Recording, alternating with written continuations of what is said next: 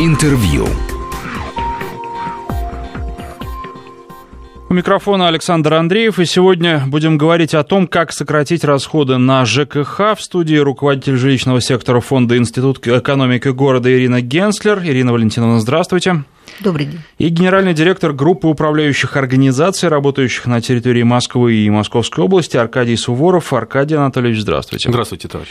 Ну, понятно, что э, управляющая компания не заинтересована в том, чтобы сокращать расходы, за которые платят жители дома, потому что, ну, платят и платят, труба течет, в общем-то, ничего страшного, все равно платить не управляющей компании, лампочка горит днем, то же самое, ничего страшного, жильцы заплатят. Жильцы с одной стороны, конечно, в этом не заинтересованы, с другой стороны, э, обычно жильцы – это некая неорганизованная масса, которой, если речь не идет о каких-то колоссальных деньгах, проще заплатить, чем э, добиваться того, чтобы экономилось электричество, экономилась вода и так далее. Но это самые банальные примеры, жизнь гораздо более многообразная, я думаю, что наши слушатели тоже примеры сегодня подкинут. Кстати, э, предлагаю сразу вам присоединяться к разговору с помощью нашего смс-портала 5533 в начале сообщения пишите слово «Вести». И наш WhatsApp плюс 7 903 170 63 63. Итак, э, ну давайте, наверное, Ирина Валентиновна, с вас начнем. А как можно сократить расходы на ЖКХ? Ну, прежде всего, наверное, на общедомовые нужды. Я бы вообще-то не согласилась вот с самим посылом, что нам надо сохранять, э, сокращать расходы на ЖКХ. На самом деле нам нужно расходовать свои деньги эффективно. Вот надо их стараться э, тратить столько, сколько нужно, и получать за это максимальный эффект. Вот э, собственники, по идее, должны быть заинтересованы в том, чтобы дом был в хорошем состоянии чтобы в нем было удобно и приятно жить. И поэтому э, задача вот наша э, добиться того, что если мы заплатили за то, чтобы в подъезде было чисто, да, там должно быть чисто, мы заплатили деньги на текущий ремонт, мы должны быть уверены, что все необходимые ремонты сделаны. И вот дальше речь идет о том, что если мы внесли уже деньги, да, то есть мы вложили деньги в том, чтобы улучшить, у нас, по идее, тогда потребность в каких-то следующих расходах э, должна действительно сократиться, но она сократится в результате того, что мы что-то сделали, улучшили и вот эти вот э, лишние затраты сократили. Знаете, если посмотреть на общую массу домов, конечно, есть исключения, но если посмотреть на такой среднестатистический дом, то в квартирах, да, может быть очень красиво, может быть евроремонт, может быть все что угодно.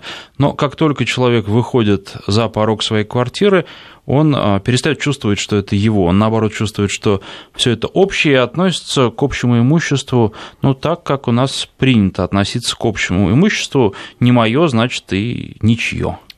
Ну, опять же, не могу согласиться, что это совершенно одинаковая картина везде, как вы сказали, Нет, я что говорю, у нас что есть не всё, везде, всё, но, к всё. сожалению, в подавляющем большинстве случаев именно так. А, Мне думается, у нас все большая доля людей э, именно приобретают жилье, они получают его вот бесплатно в результате приватизации, поэтому очень многие люди как раз э, оценивают уже свое жилье с точки зрения недвижимости, этих вложений, сохранения ценности этих вот, этого жилья. А на стоимость наших квартир большей частью влияет не то, насколько дорогой ремонт мы сделали внутри квартиры. Вот вы можете поинтересоваться у риэлторов.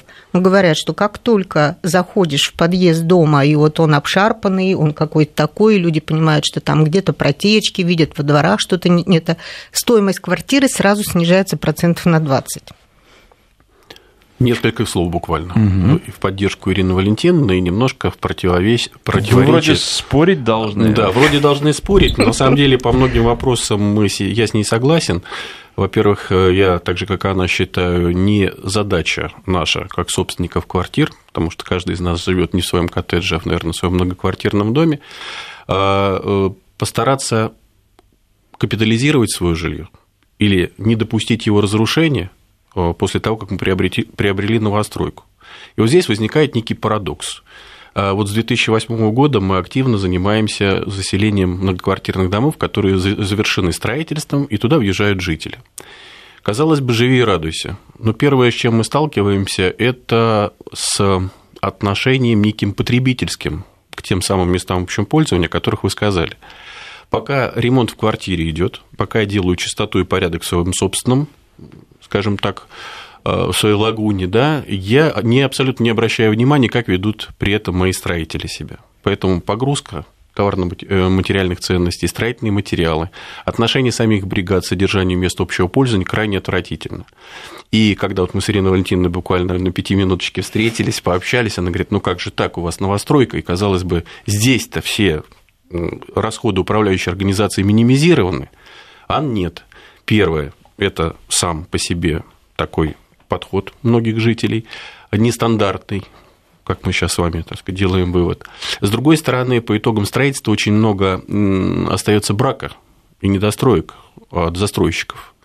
Некоторые застройщики, сдав дом сразу сказать, либо банкротятся, либо исчезают. Остается управляющая организация один на один с теми же самыми жильцами, которые в дальнейшем требуют от нее, чтобы все было идеально. И опять дополнительная статья затрат управляющей организации. Я не скажу, что э, это какая-то катастрофа, да, и она не может быть, э, скажем так, регулирована со стороны управляющей организации, но достаточно тяжело работать в одиночку, если ты не находишь поддержки со стороны тех же самых собственников. Есть еще один момент, э, который мы сегодня в разговоре упускаем. Мы говорим о том, что гражданин, покупая квартиру, считает, что это, наверное, его последний уголок. И многие действительно живут в этих квартирах долго и счастливо, и э, рожают детей, передают им по наследству. Но в определенном отрезке времени квартира приобрела инвестиционный интерес, и многие покупают жители по 2, по 3, по 4, по 7 квартир в расчете на то, что цены на них будут вечно повышаться, а доходы от них будут от сдачи в аренду, соответственно, приносить им дивиденды. Их отношение к своему жилью кардинально отличается от отношений тех людей, которые собрались жить в этом доме долго. Именно поэтому во многих домах просто не получается создать вот те самые товарищества собственников жилья, о которых так мы долго говорим все время, или создать ту инициативную группу людей, которые реально хотят во взаимодействии с управляющей организацией создать атмосферу доброжелательности и порядка подъезде от входной группы, начиная до его двери в его собственную квартиру. Вот такая проблематика есть, э, сказать, э, и с этой проблемой мы справляемся. А вот что касается потенциала сокращения расходов граждан, да, на жилищно-коммунальные услуги, он кроется во многом, наверное, в ресурсной тематике. Э, то есть сложившееся впечатление о том, что управляющая организация наживается на тарифах Э, поставщиков коммунальных услуг пользуются деньгами ресурсоснабжающих организаций, но, к сожалению, э, или к счастью, меня, может быть, многие э, мои коллеги по линии ЖКХ поддержат, это не так. Во-первых, управляющих организаций давно уже пропал интерес, так сказать, заниматься и быть посредником между поставщиком тепла, например, и жителям квартиры, потому что достаточно сложная процедура. А, так вот, статистика такая. Вот я беру пример на основе своего микрорайона и тех показателей, которые у нас есть в нашем Одинцовском районе Московской области.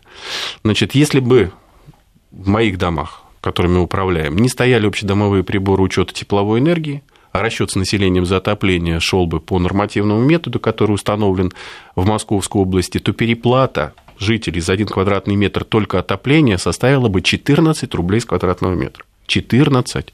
Представляете, какая величина? Если мы говорим о том, что сегодня 30 рублей на содержание общего имущества – это дорого, нет, это нормально. Надо просто 14 рублей, которые мы платим, в никуда а, превратить в те самые доходы управляющей организации, как то, либо самих жителей, чтобы они видели этот эффект.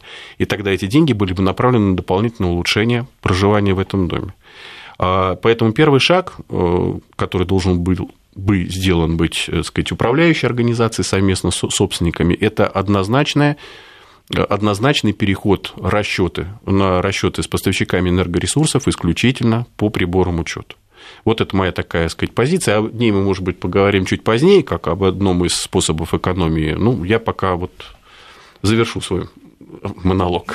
А я вот хотела бы сказать, что вот э, Аркадий Анатольевич сейчас все время говорил о новостройках, да? Но у нас огромное количество людей не только не, не покупают никакие инвестиционные квартиры, они просто реально живут в старых домах, да? И вот здесь вопрос о например, экономии на отоплении только за счет того, что вы поставили прибор учета домовой по факту платите, он не настолько однозначен для таких домов. И вообще еще очень многое зависит от того, где этот дом, как бы близко к источнику тепла, или он там в самом дальнем там конце, да, то есть есть очень разные истории. И вот если дом сам по себе уже такого плохого качества, что он просто теряет очень много тепла, э, ну, значит, э, через фасады, через окна, через двери, через там э, чердаки прочее, да, то установка прибора учета приводит к тому, что людям реально надо платить больше.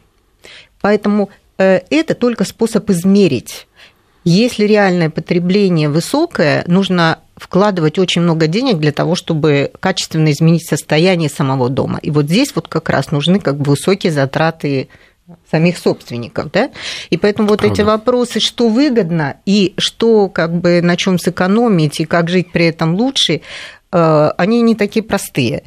Но вот на мой взгляд, что на самом деле всегда негативно влияет, это то, что люди на самом деле не понимают, а почему мы платим столько. Вот в микрорайоне у э, Аркадия Анатольевича люди платят 28 рублей с квадратного метра. Новый микрорайон, да? Я живу тоже в достаточно новом микрорайоне, и там у нас плата 38 рублей. А кто-то где-то будет платить, вот мы по городам там Российской Федерации информацию смотрим, люди платят 12 рублей, да, или 18 рублей. Почему столько? У нас вот этот размер платы, он никак на самом деле не связан с тем, а, что делается для дома. Этого достаточно или нет? Мы можем платить меньше и при этом как бы жить достаточно хорошо, или нам нужно наоборот больше платить?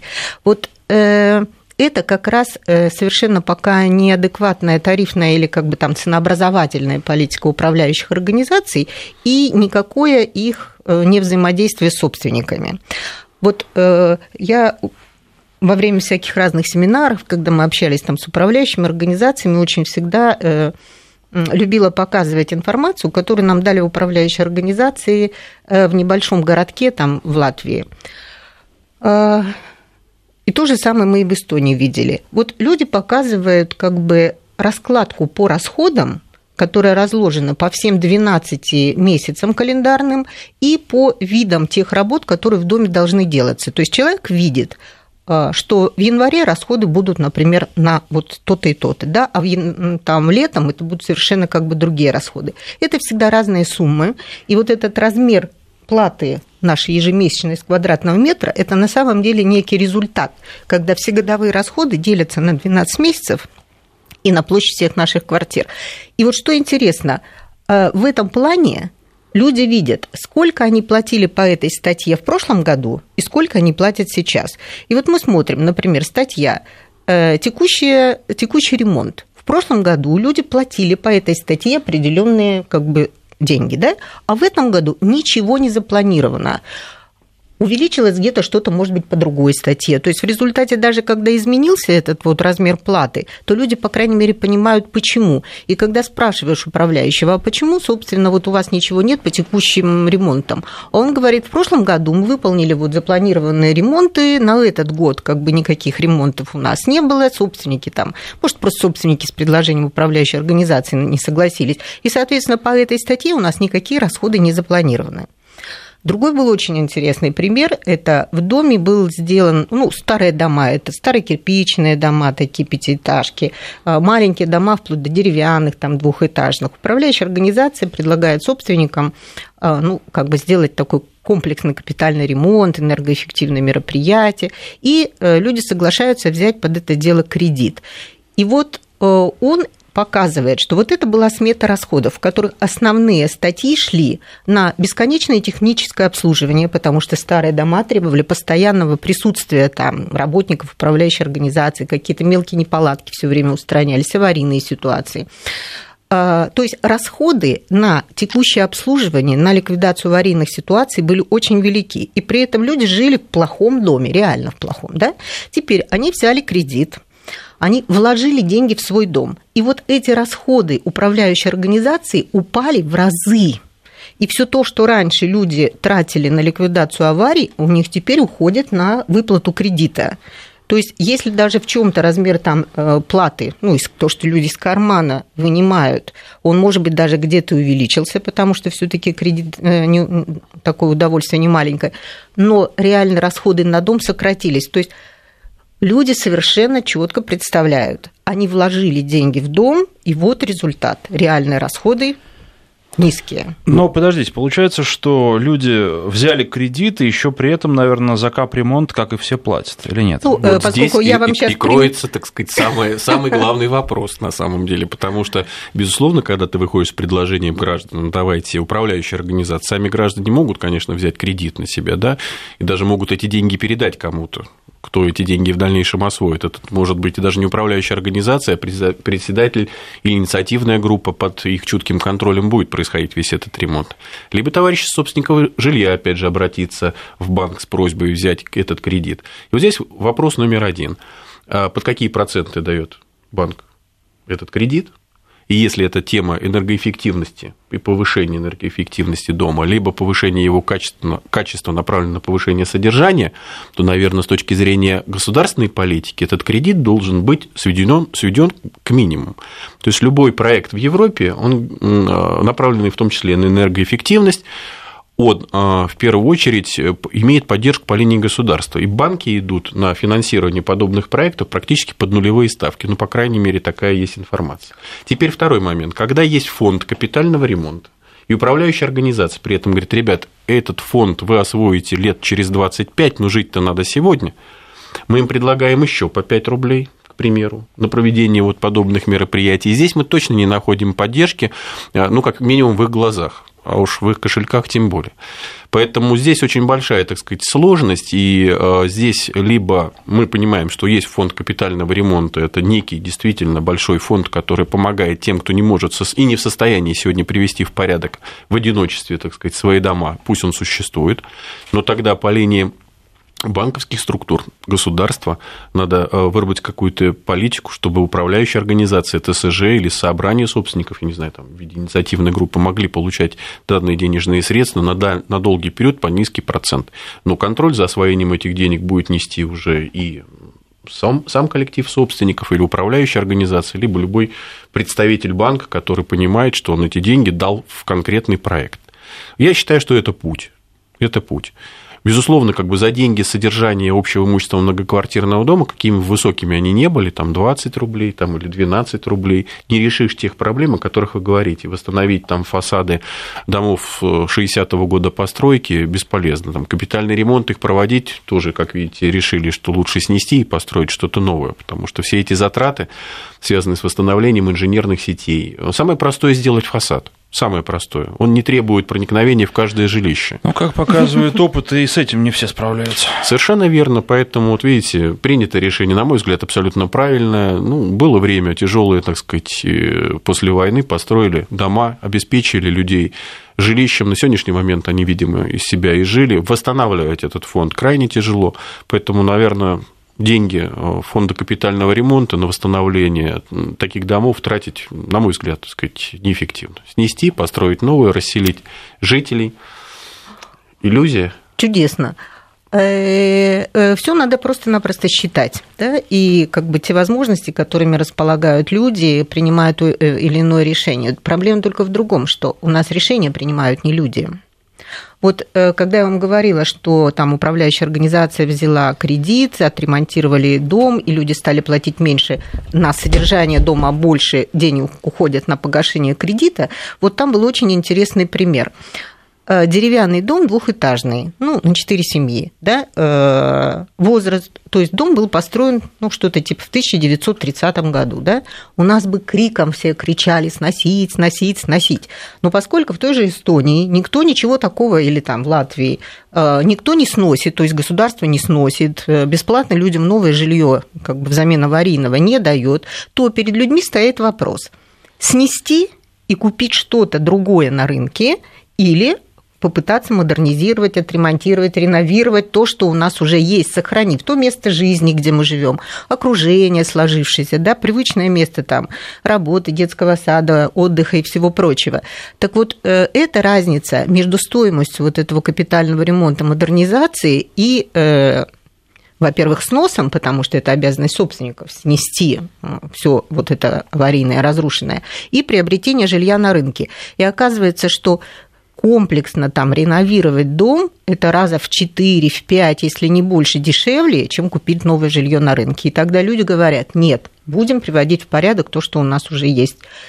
А у нас э, очень редко люди сами осознанно принимают такие решения. Все ждут, что власть это решит.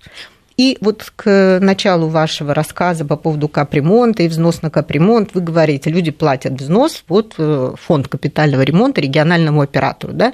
И когда мы им предложим 5 э, рублей еще дополнительно на капремонт, они нас не поймут. Вот, на мой взгляд, правильное предложение управляющей организации заключается в том, давайте-ка мы лучше откроем собственный счет для нашего дома и там будем копить. И тогда ремонт на наши деньги – придет к нам в дом не через 25 лет, как сейчас обещают по региональной программе через вот фонд капитального ремонта, а тогда, когда он нам будет нужен. Успеем накопить быстрее. Мы сейчас прерываемся, у нас э, на очереди реклама и новости, после них продолжим. Напоминаю, что в гостях руководитель жилищного сектора Фонда Институт экономики города Ирина Генслер и генеральный директор группы управляющих организаций Аркадий Суворов. Говорим о том, как сократить расходы на ЖКХ. Интервью.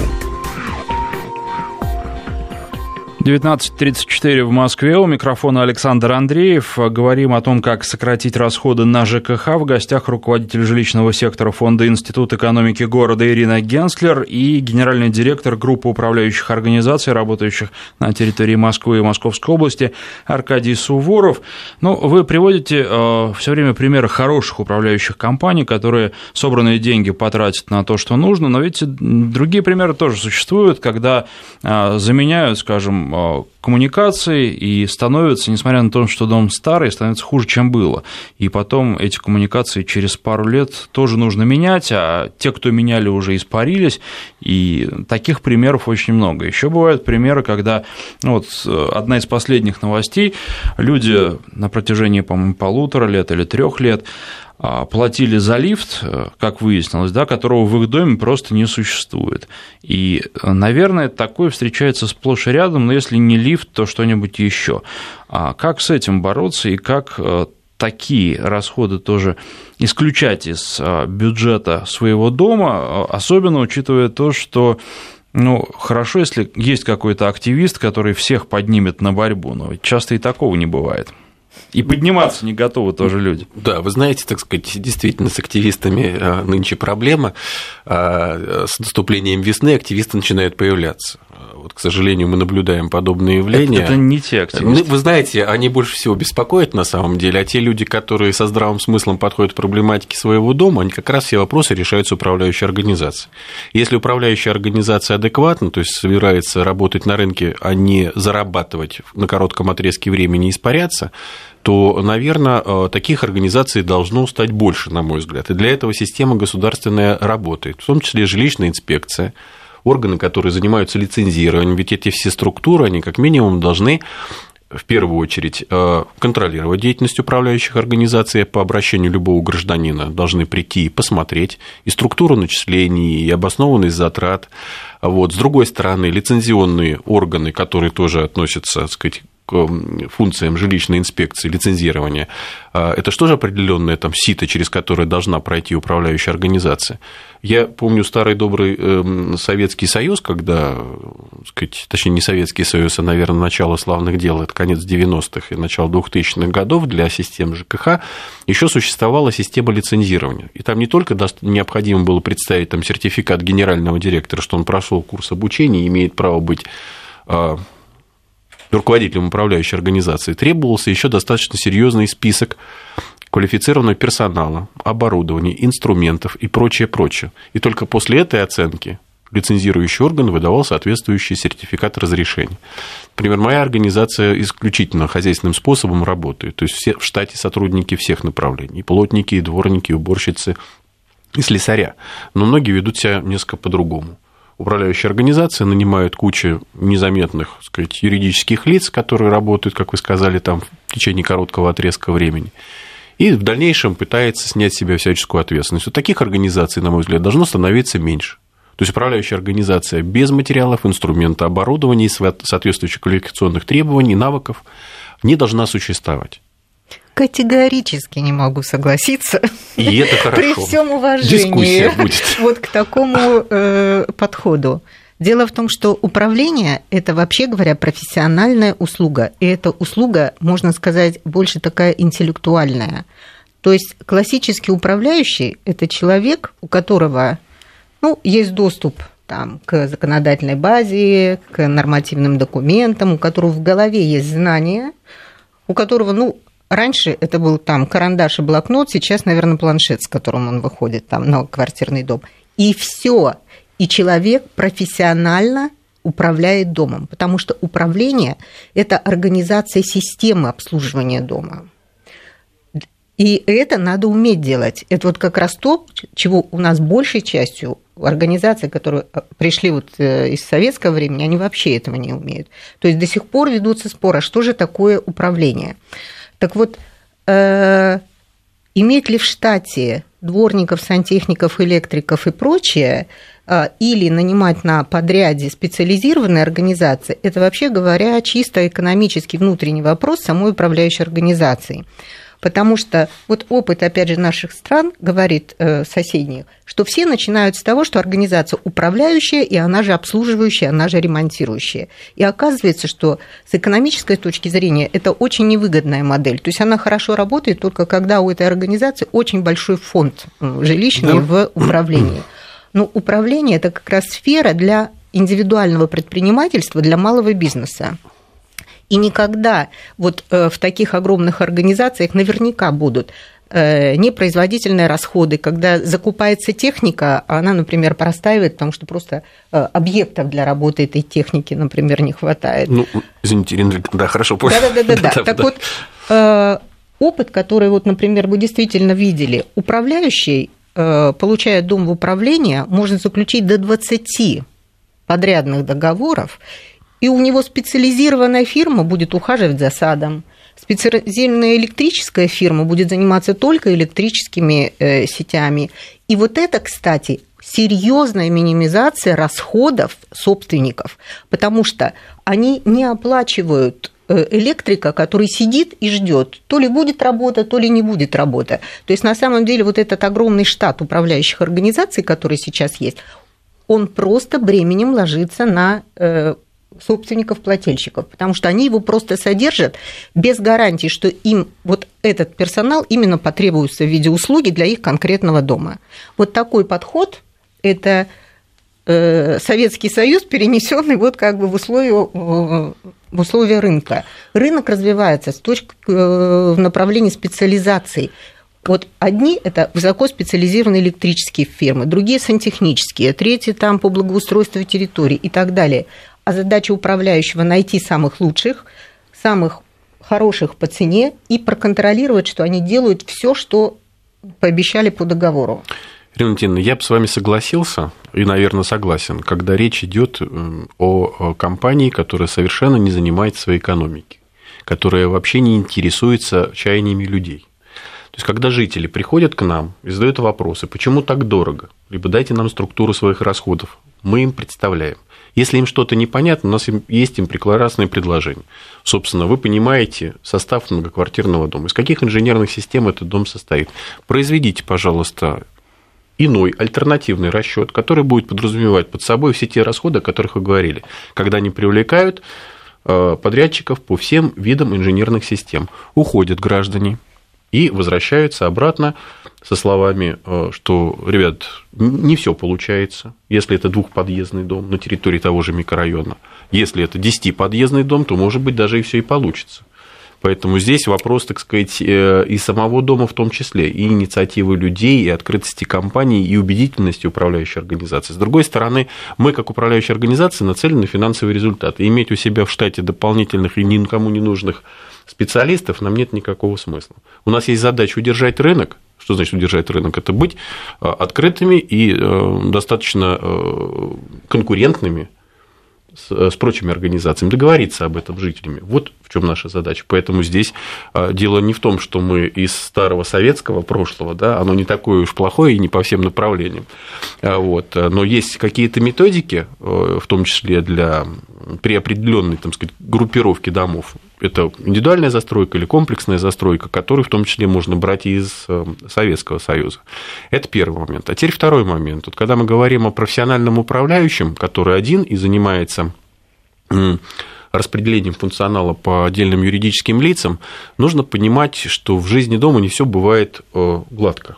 Происходят аварии, происходит затопление квартир, происходят проблемы. Вот, на мой взгляд, компания, которая состоит из одного профессионального управляющего и имеющая несколько подрядных договоров, не имеющая ни офиса, ни активов, ничего, не сможет рассчитаться по нанесенному ущербу элементарно для э, одной из квартир. Ну, есть у нас не в, не в Московской области, а в Москве квартиры, чья стоимость доходит до, э, скажем, сказать, значительных сумм. Да, не будем говорить, каких ремонты в этих квартирах он не прикрывает доходную базу всей нашей компании. Поэтому, безусловно, мы заинтересованы, чтобы, э, с одной стороны, э, работу свою поставить так, чтобы она была эффективна для нас, а с другой стороны, клиент должен понимать, что если вдруг что-то произойдет с его имуществом, он с нас может взять те самые деньги, возместить ущерб своему имуществу и прочее. Чего нельзя сделать, наверное, если мы будем говорить об человеке, даже очень профессиональном, ну, единичном в своем, так сказать, э, юридическом лице. Ну, это тоже все очень спорные позиции, потому что на самом деле, когда происходит авария и как бы затопляется чья-то конкретно квартира, то выясняется, а почему, э, в чем причина этой аварии. А одной из причин бывает так, если профессионал управляющий сказал людям, «Э, ваши сети находятся в уже состоянии, когда авария может случиться как угодно. И я вам, говоря о таком техническом состоянии сетей, предлагаю, нам нужно незамедлительно запланировать ремонт и сделать. И собственники отказывают. Да? И ремонты это не проводятся, после чего происходит э, вот, затопление и ущерб. Собственники, не принявшие решение, не э, согласившиеся на проведение ремонта, именно они виноваты. Именно за счет общих средств этих собственников компенсируется ущерб, нанесенный имуществу конкретного человека. То есть это здесь вопрос ответственности, на ком лежит ответственность, кто совершил неправильные действия, приведшие ко всем этим. Ну, на мой взгляд, ответственность здесь, э, если идет речь о местах общего пользования, общедомовом инженерном оборудовании, это исключительная компетенция управляющего. Исключительная компетенция управляющего меня поддержит и жилищная инспекция, и большинство жителей. Правильно, потому что Есть... вы все базируетесь на нашем российском законодательстве, которое ну, просто кардинально отличается от законодательства в мире. Давайте, а вот, к сожалению, это ли к счастью. Поговорим а, уже после короткого рассказа о погоде, который будет на наших волнах буквально через несколько секунд. Интервью. И напоминаю, что у нас в гостях генеральный директор группы управляющих организаций, работающих на территории Москвы и Московской области Аркадий Суворов и руководитель жилищного сектора Фонда Институт экономики города Ирина Генслер. Вы говорили, что законы у нас не такие, как в Европе, только я не понял, хорошо это или плохо? Я думаю, что плохо, потому что э, когда создаются такие позиции, вы собственники, имущество ваше, да, а отвечает за его надлежащее состояние кто-то другой, то вот это не может не привести к тому, что люди действительно иждивенцы, да, что они говорят, а с чего это мы будем платить, и вот эта вот э, следующая линия, что раз управляющая организация назначена ответственным да, за все про все, то что бы ни случилось, заплатит она. А из чего вы заплатите? Вы говорите, что я могу заплатить, но вы можете заплатить только потому, что у вас просто большое количество денег от людей – то есть вы не из своей прибыли платите, вы платите просто из большого потока денег, которые приходят вот э, от всех э, людей в управляемых вами домах. А законодательство за рубежом, оно очень простое. Вы собственники, вы отвечаете за надлежащее содержание имущества, вы несете все бремя расходов. Если вы наняли э, человека, и он как профессионал Э, что-то не так сделал, в результате чего вы пострадали, хотя вы выполнили все, что он вам предлагал, да, то тогда только он несет ответственность. И свою ответственность он точно так же может застраховать и так далее. Да? То есть это совершенно другие механизмы.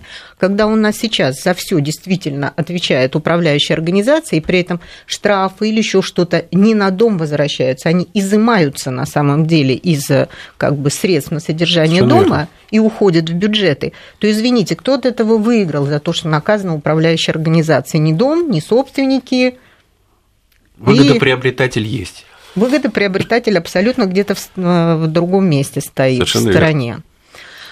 Поэтому чем э, как бы законодательство более простое, понятное и последовательное, причем последовательное в применении, тем в конце концов все лучше к нему привыкают и все начинают лучше уметь работать в этих как бы законодательных рамках, и в конце концов вот э, результат он гораздо лучше, чем когда мы говорим, собственники отвечают, а вот государство, вот если не собственники, то тогда государство, или тогда муниципалитет, или тогда управляющая организация. Где у них деньги, где у них возможность, где у них в конце концов, вообще говоря, ну, полномочия вот это делать э, в отношении чужого имущества.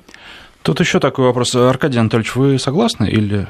Я с Ириной Валентиновной согласен в части того, что наше законодательство несовершенно жилищное, и то, что сделано, например, в наших бывших союзных республиках, это на несколько шагов э, вперед они продвинулись, нежели чем мы. Я согласен с тем, что подобное законодательство воспитывает граждан э, потребителей и не более чем. Вот эти три момента, на которых я абсолютно четко а, сошлюсь. Ну, какие-то есть нюансы, о которых мы, наверное, в студии сейчас говорить не будем. Это слишком такая профессиональная тема и, наверное, требует а, более длительного э, разговора. Но в целом, безусловно, а, что нам нас не устраивает законодательство, помимо того, что Ирина Валентина сказала. Э, есть ряд подзаконных актов, которые выпускаются, постановления правительства, которые регулярно, с периодичностью не меньше раз в год, меняют правила игры на рынке в том числе и по вопросам расчетов с поставщиками энергоресурсов. И подобные изменения, они как раз не в пользу жителей, несмотря на то, что они все пронизаны сплошь заботой о жителе. На самом деле все с точностью наоборот, потому что а, нарушение или невозможность управляющей организации, либо управляющего, либо ТСЖ выполнить это по естественным причинам, одного из пунктов этого законодательства, приводит как раз к тем самым несоизмеримым вообще со здравым смыслом штрафом, который накладывает на управляющего, либо на управляющую организацию органы жилищной инспекции. 300 тысяч рублей за провинность. Вот, собственно, цена любого огреха, самого даже незначительного. Причем иногда этот размер штрафа э, несоизмерим даже со стоимостью ремонта. Ремонт этот будет стоить устранение недостатков 10-20 тысяч, но штрафные станции выставляются, как будто бы я что-то нарушил во время полета там, из Москвы не знаю, там, в Киев. Пошумел. А, вы знаете, вот возвращаясь просто к вопросу о хороших и не очень хороших э, управляющих компаниях, слушатели нас к этому вопросу возвращают. Например, вот есть такое сообщение. А как быть, если у нас в Лобне микрорайон Катюшки? За пять лет уже третья управляющая компания. Вот здесь мы как раз и говорим о том, что существуют компании получившие лицензию в установленном законом порядке, целью которых является не нахождение на рынке, не оказание услуг жилищно-коммунальных, а некая другая цель. Поэтому смена управляющих организаций идет чередой. И сегодня законодательство такую смену позволяет делать регулярно. Наверное, в этом доме, где такая смена происходит, необходимо, чтобы граждане объединились и создали некое объединение, и назначили бы управляющего, либо создали ТСЖ, о том, о чем говорит Ирина Валентиновна. Но, как правило, в новостройках мы говорим о том, что народ очень сильно между собой разобщен. Собрать их просто потому, что одни живут, другие проинвестировали, не всегда получается. И найти консенсуса, консенсуса в таких домах между жителями достаточно сложно.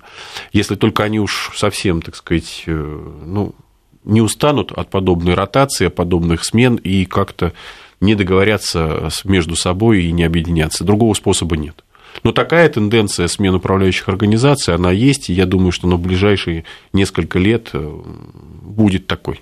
Управляющие организации будут уходить, и на их место появляться иные. А, на ваш взгляд, э, консьержка в подъезде это хорошо или это плохо? Потому что есть тоже конкретные примеры, о них чуть позже скажу. смотря какую функцию на консьержку будут э, возлагать. Если функция охраны, я считаю, что это бессмысленная функция, потому что мы знаем много примеров, когда обворовывают квартиры при наличии и охраны, и консьержа, и систем видеонаблюдения, и это, собственно, не препятствие.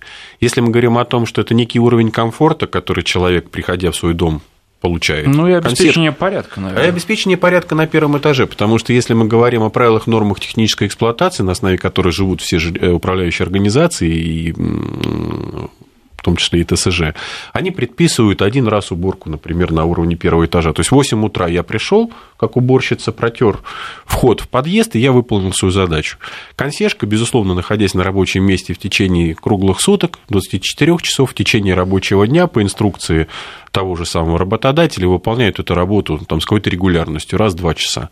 Летом это не сильно заметно, а зимой, я вас уверяю, это будет э, колоссальный эффект.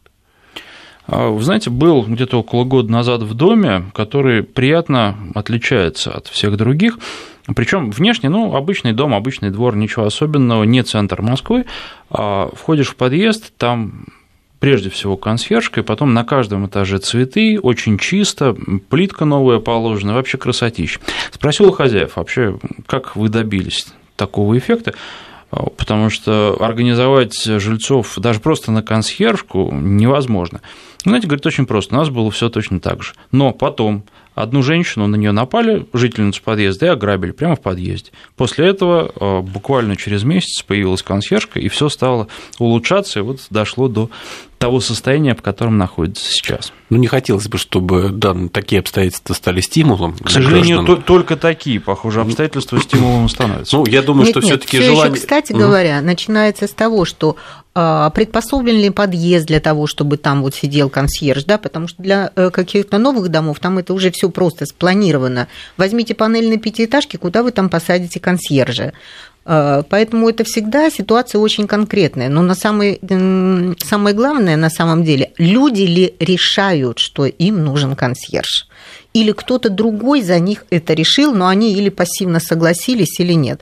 Вот я э, жила в доме, где сами люди решили, что в доме должен быть консьерж. Договорились о том, сколько они ему будут платить и так далее.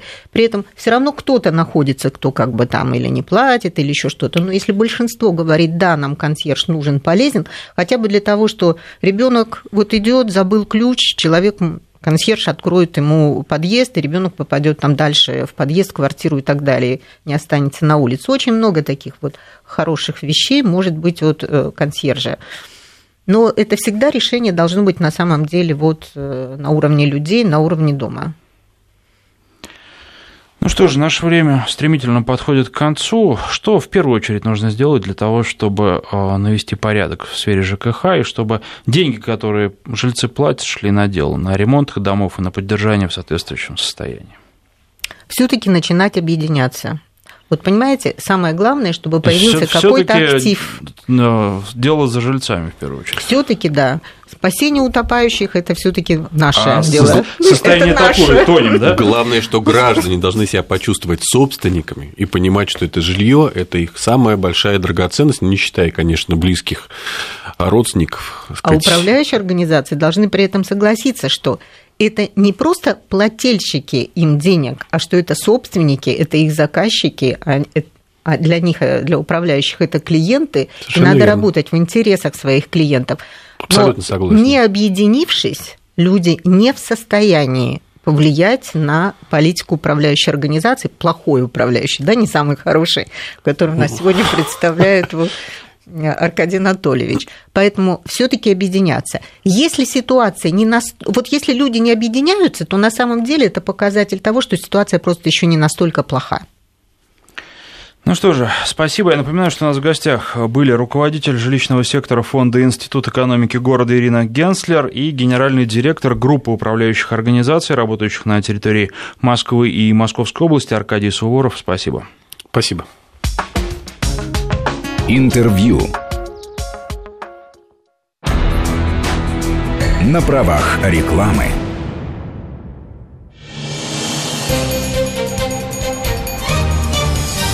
Согласно результатам опроса лаборатории Касперского, проведенного в 2016 году, за прошедший год программами-шифровальщиками было атаковано 38% российских компаний. Чаще всего последствия заражения вирусом шифровальщиком не ограничиваются только единовременной выплатой суммы, которую требуют киберпреступники. В России 10% небольших компаний понесли значительные финансовые потери. Не платите злоумышленникам, предотвратите заражение своего бизнеса заранее с помощью надежной системы защиты и регулярного резервного копирования ваших важных данных. Лаборатория Касперского разработала решение для малого и среднего бизнеса, с которым вы можете полностью сосредоточиться на эффективной работе своего предприятия, не отвлекаясь на решение вопросов компьютерной безопасности. Простая установка, оптимальные настройки по умолчанию и автоматические обновления обеспечат безопасность вашей компьютерной сети и надежную защиту конфиденциальной информации. Подробности на сайте kaspersky.smb.ru. Категория 0+.